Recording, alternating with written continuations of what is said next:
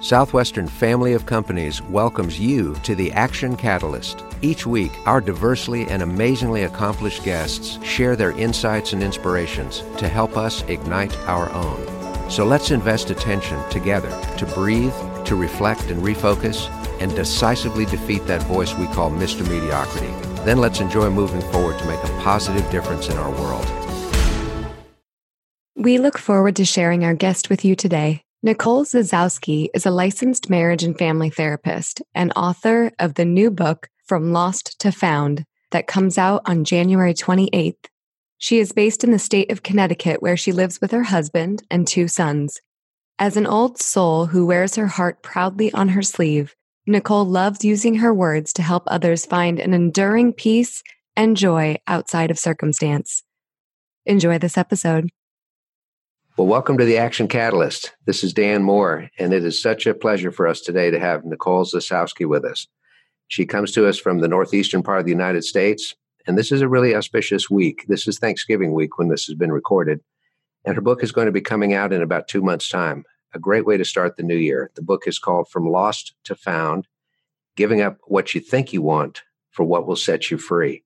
So, Nicole, thank you so much for joining us on the Action Catalyst. Thanks for having me. I'm thrilled to be here. Well, I got a question. You describe yourself as an old soul who wears her heart on her sleeve. Yes. Can you share that with us?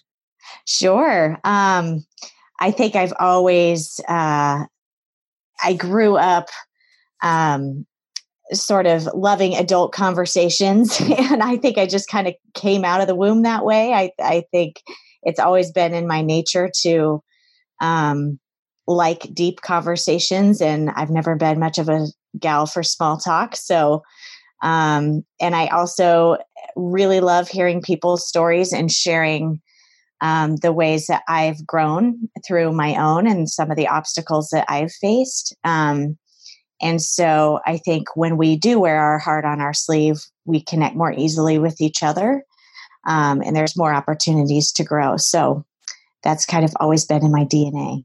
Mm-hmm. Well, you're willing to be vulnerable because wearing the heart on the sleeve means anybody can take a stab at it. Yes, exactly. So that's important.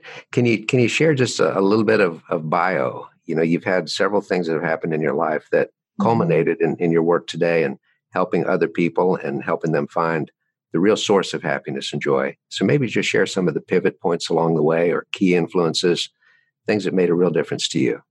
Absolutely. Uh, well, I'm a marriage and family therapist. That's what I. That's my main job. Um, and I knew pretty early on that that's what I wanted to do. I would say about sophomore year in college, I made that decision and really never looked back. Um, and then a couple years into my training and working with clients, um, I realized that I was personally missing out on the peace and joy that I was so passionate about helping others find. Um, I thought that I was living my life with emotional freedom, um, but really I was a slave to performance and perfectionism. Um, and it wasn't until I confronted my own pain, my own roadblocks, um, that I realized that I was not living in that freedom at all. And so it started this journey of um, really discovering for myself what I knew to be true in my head, but wasn't trusting in my heart. Um, and that's when writing became a part of my uh, career. I wasn't planning on being a writer or writing a book.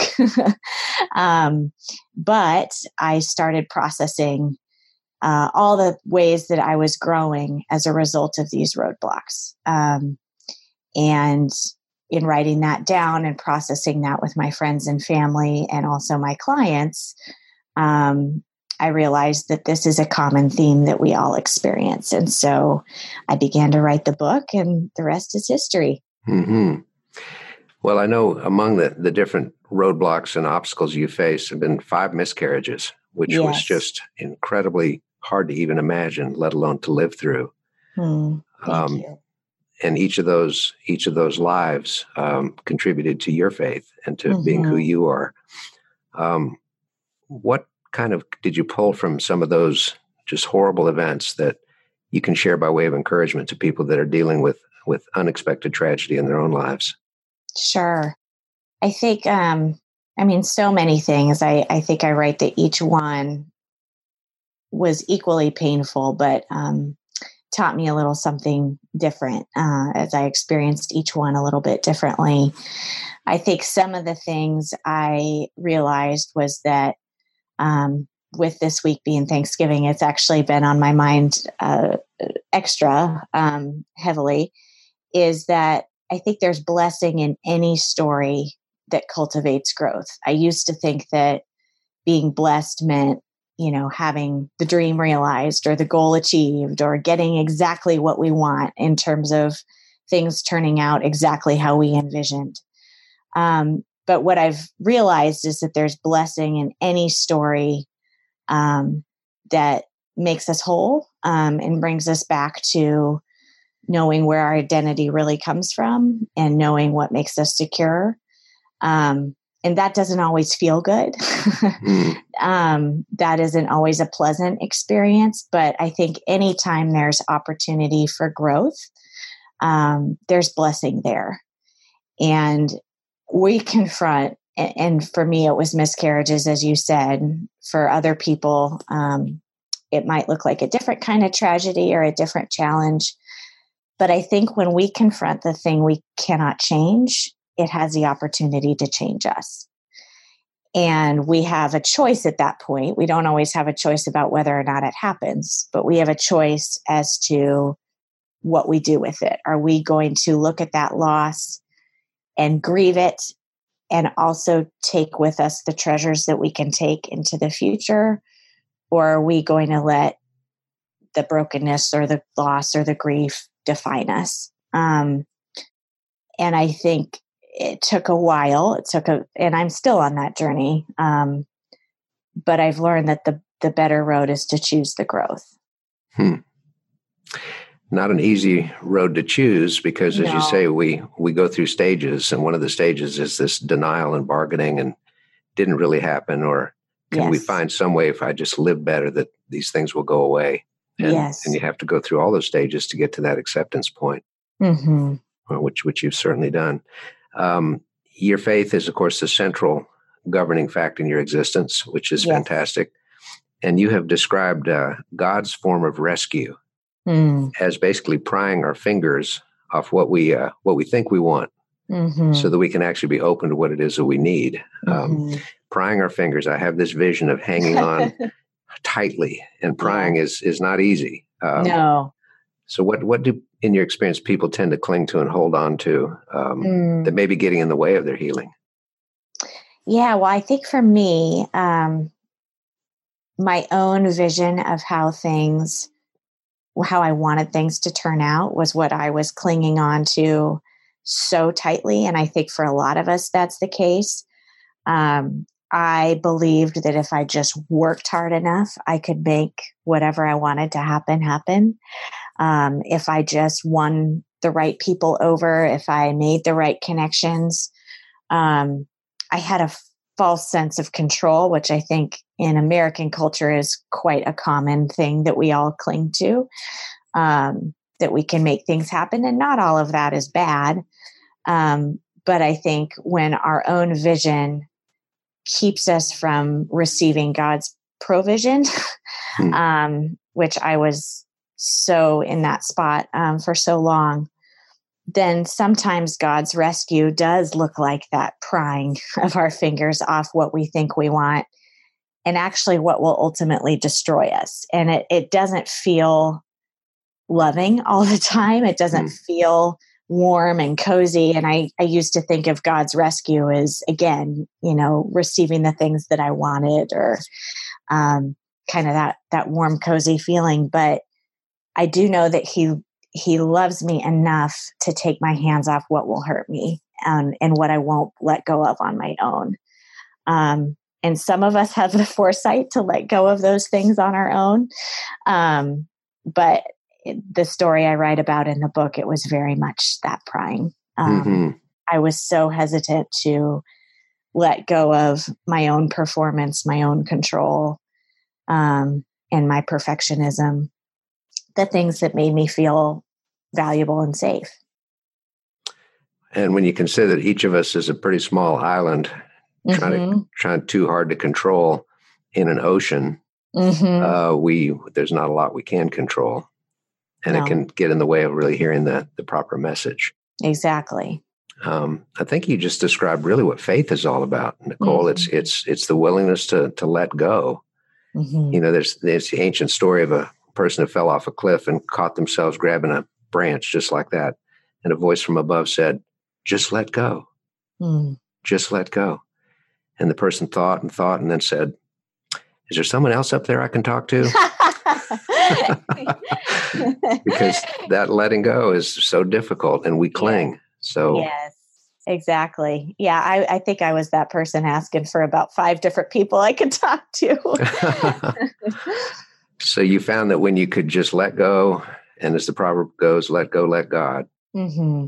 then you could start to heal more and become more just accepting of what's happening. Yeah, and I even played that out in my relationship with God. You know, I thought that if I proved that I could grieve well enough for him, if I could show him that I was doing a good job, which didn't at all fit with what I knew to be true about God, but it just shows how tenacious some that grip is um, because I was even trying to prove myself to him. And when I was just finally honest about how much that loss hurt, uh, how fearful I was about losing more babies in the future, um, to miscarriage that uh, I was met with a comfort I didn't even know was possible. Um, and I think that's what ultimately that prying is not to hurt us. It's so that we can have open hands to receive a comfort and a love and um, that we didn't know was possible before. That surpasses all understanding. Yes. Amen. Yeah. Hmm. Um, along the way, uh, mm-hmm. relationships, of course, have been very important. Have you learned that there's a sort of a category of, of person that we might think is our friend, but actually isn't who we should be spending time to with? Someone that maybe is throwing gas on the fires instead of helping mm. us put them mm. out. Because mm. you're in a relationship counseling business, and that's so important. The people we associate with. Any general thoughts or guidelines there when somebody's going through a really tough time? Absolutely. I think thankfully, and you brought this up earlier, vulnerability, um, it largely thanks to Brene Brown, has been uh, more of a mainstream conversation in recent years. And I think it's a great conversation to be having. I think it connects us uh, closely with each other. Um, I say that vulnerability is best served with boundaries. And what mm. I mean, what I mean by that is um, different relationships uh, sounds harsh, but have earned the right to hear different parts of our story. Um, so, obviously, vulnerability requires risk, um, but we're going to share different things with different people based on how safe that person has shown themselves to be. Um, and as a counselor, I know that we need a really high degree of reliability um, in order for a relationship to feel safe. I think the research says between 92 and 95% reliability, um, or somewhere in that high, you know, low 90s mm-hmm. range um, for a relationship to feel safe. Um, and so that's a lot of predictability that that happens over the course of time. Um, and again, there's always risk because you have to try it at some point opening up. Um, but I think people that are, in general, honest enough to tell you the truth um, that will help you grow and won't let you stay where you are. Um, the people that listen and honor where you're at um, and also encourage you to take that next step forward.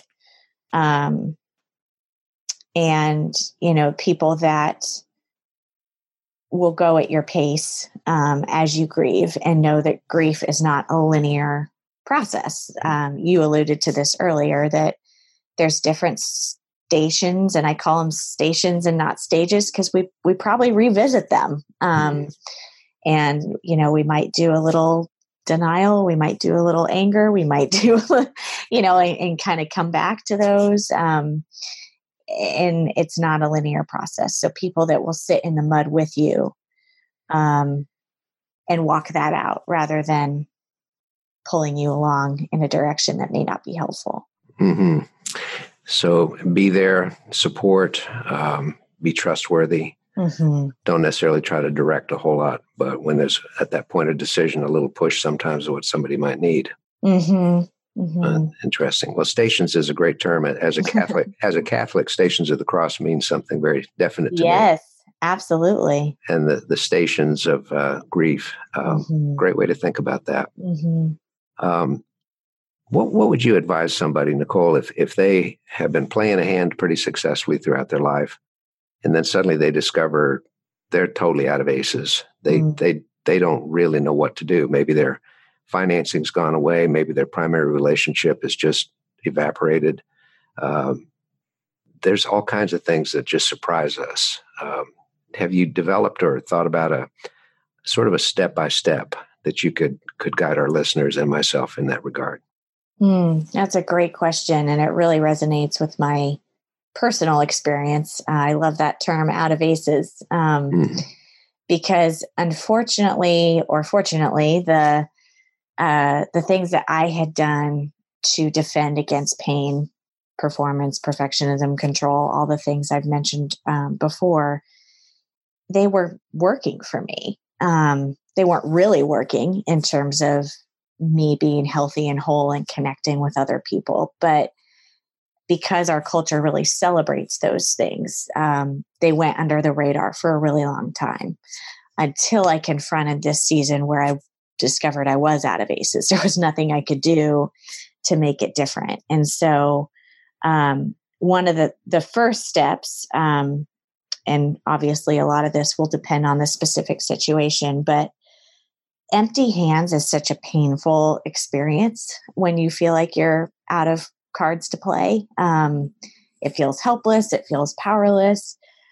But being able to look at those empty hands and realize that empty hands are also open um, and they're open to receiving a different truth than we had before.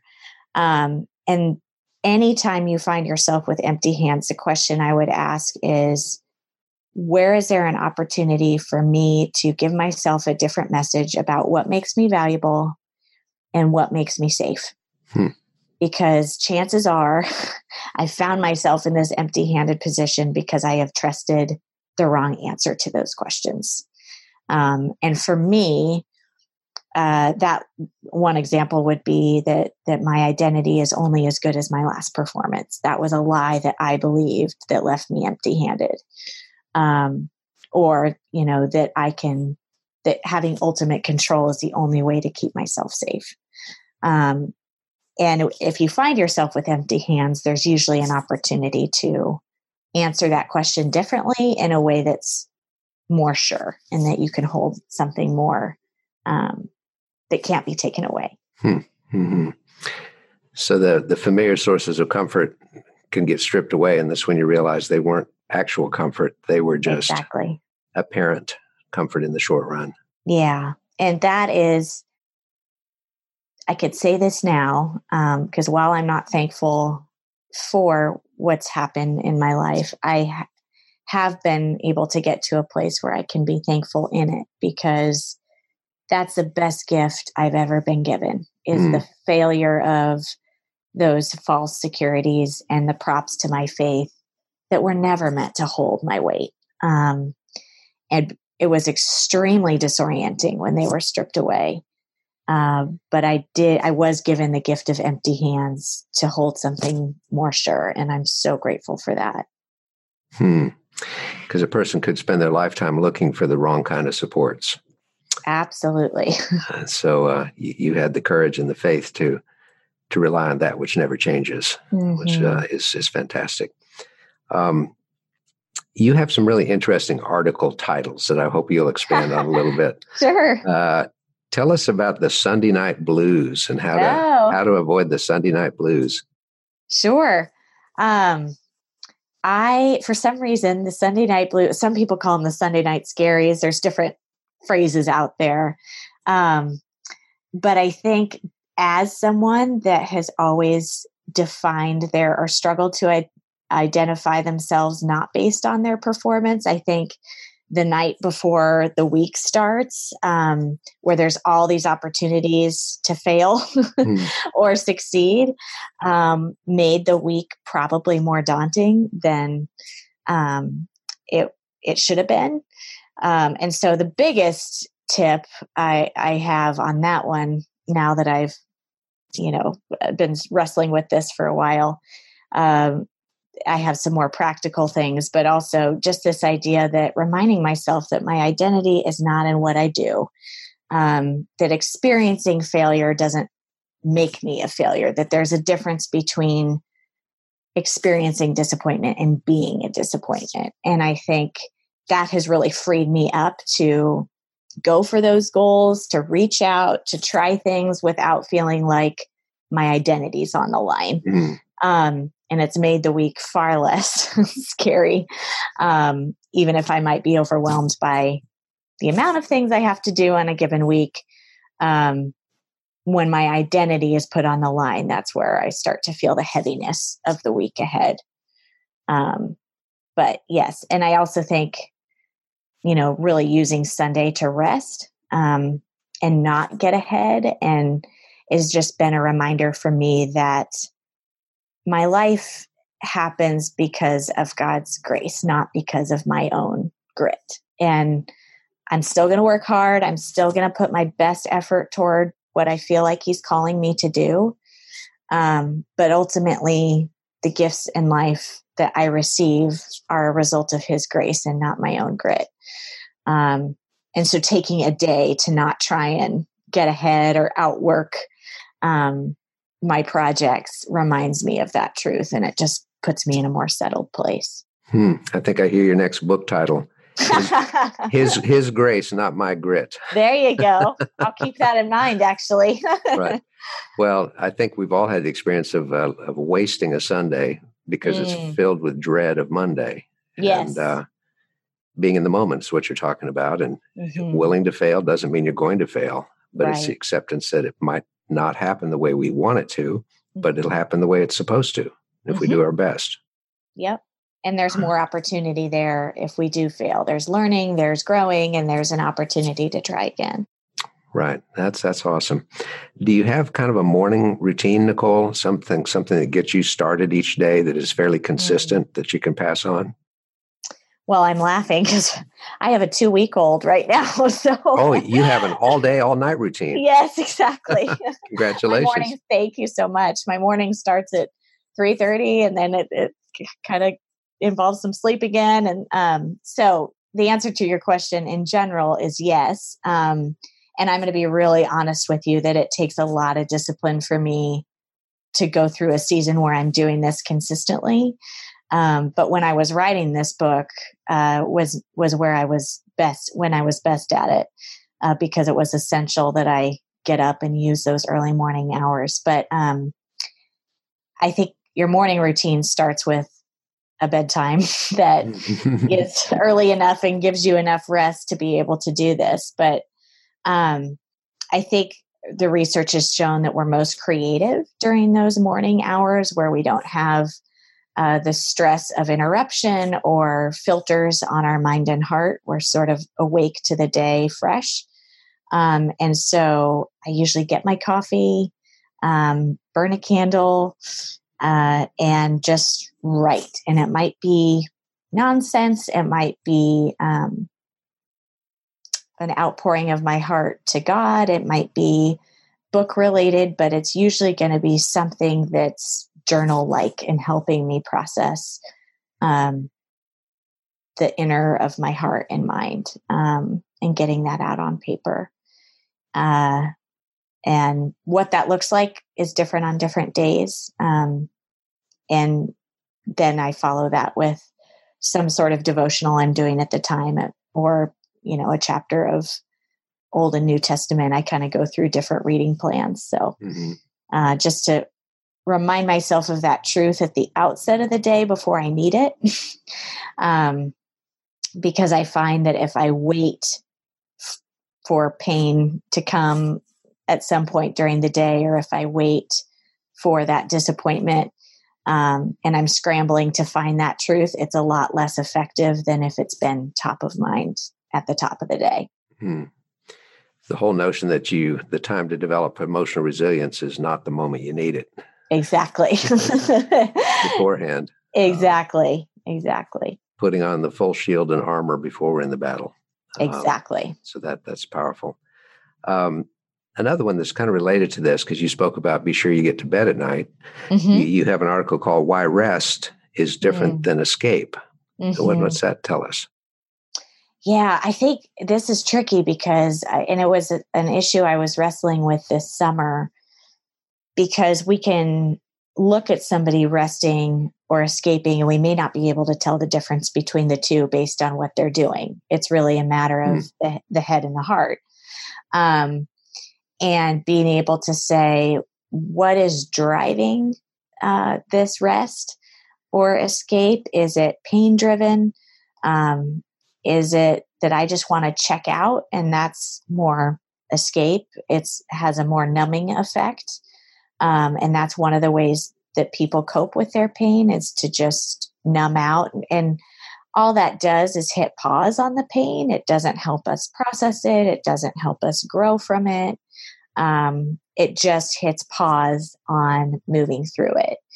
Um, whereas rest is restorative, it's connecting, it helps us engage with our creator and with other people in a way that's healing um, and actually brings restoration that puts us in a different place than we were before, um, rather than just picking us up and sending us right back down where we started. Um, but largely, a lot of the activities that we do to rest or escape could fall into either category. It's just a matter of what's driving it and how you're spending that time. Mm-hmm um, vacations, I think taking the right mindset to that, mm-hmm. that, that it should be a chance to to chill, of course, and relax a bit, but also to just let things flow. Yeah. Just uh, don't try to control every moment of it. Otherwise, it becomes more like work and mm-hmm. not the joyful kind of work. So, exactly. Yeah. And I actually wrote that article on vacation, I think, because I was wrestling with, you know, I don't, I want to come back different. I don't just want to be so burnout and then go into numb out and then come back to the same place I was before. That's that's fantastic. Well, you use the word rest and restoration in the same sentence, and I think mm. they go mm. very closely together. They do. This is fantastic. Well, Nicole, I want all of our listeners and, and viewers to to know about your book, From Lost to Found. I'll be available on January 28th at Amazon and where all great books are sold and any yes. place, in fact, which is great. Are there other ways people can connect with you? Do you have a, a website or things that you like to access for people? Absolutely. Um, I love connecting with people on my website. Uh, and that's just my name, Nicole Zasowski, N I C O L E Z A S O W S K I dot com. And then uh, Instagram is another place that I love connecting with uh, readers and followers and that's just my name as well. Well, that's good. So, listeners, if you're driving, don't stop and write down that last name. Right. but there, there will be that opportunity. Yes. So, Nicole, thank you so much for for sharing part of your Thanksgiving week with us. Your message is of thankfulness. It is of true faith, and it really leads to the right kind of joy that does transcend all understanding. And your unselfishness, willingness to share, we thank you for that.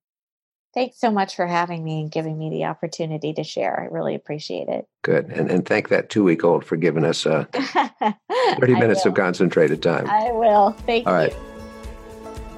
If you enjoy this podcast, please make sure to subscribe. To stay updated on everything that the Action Catalyst is up to, make sure to follow us on Facebook and Instagram at Action Catalyst Podcast and Twitter at Catalyst underscore action. Thanks for listening.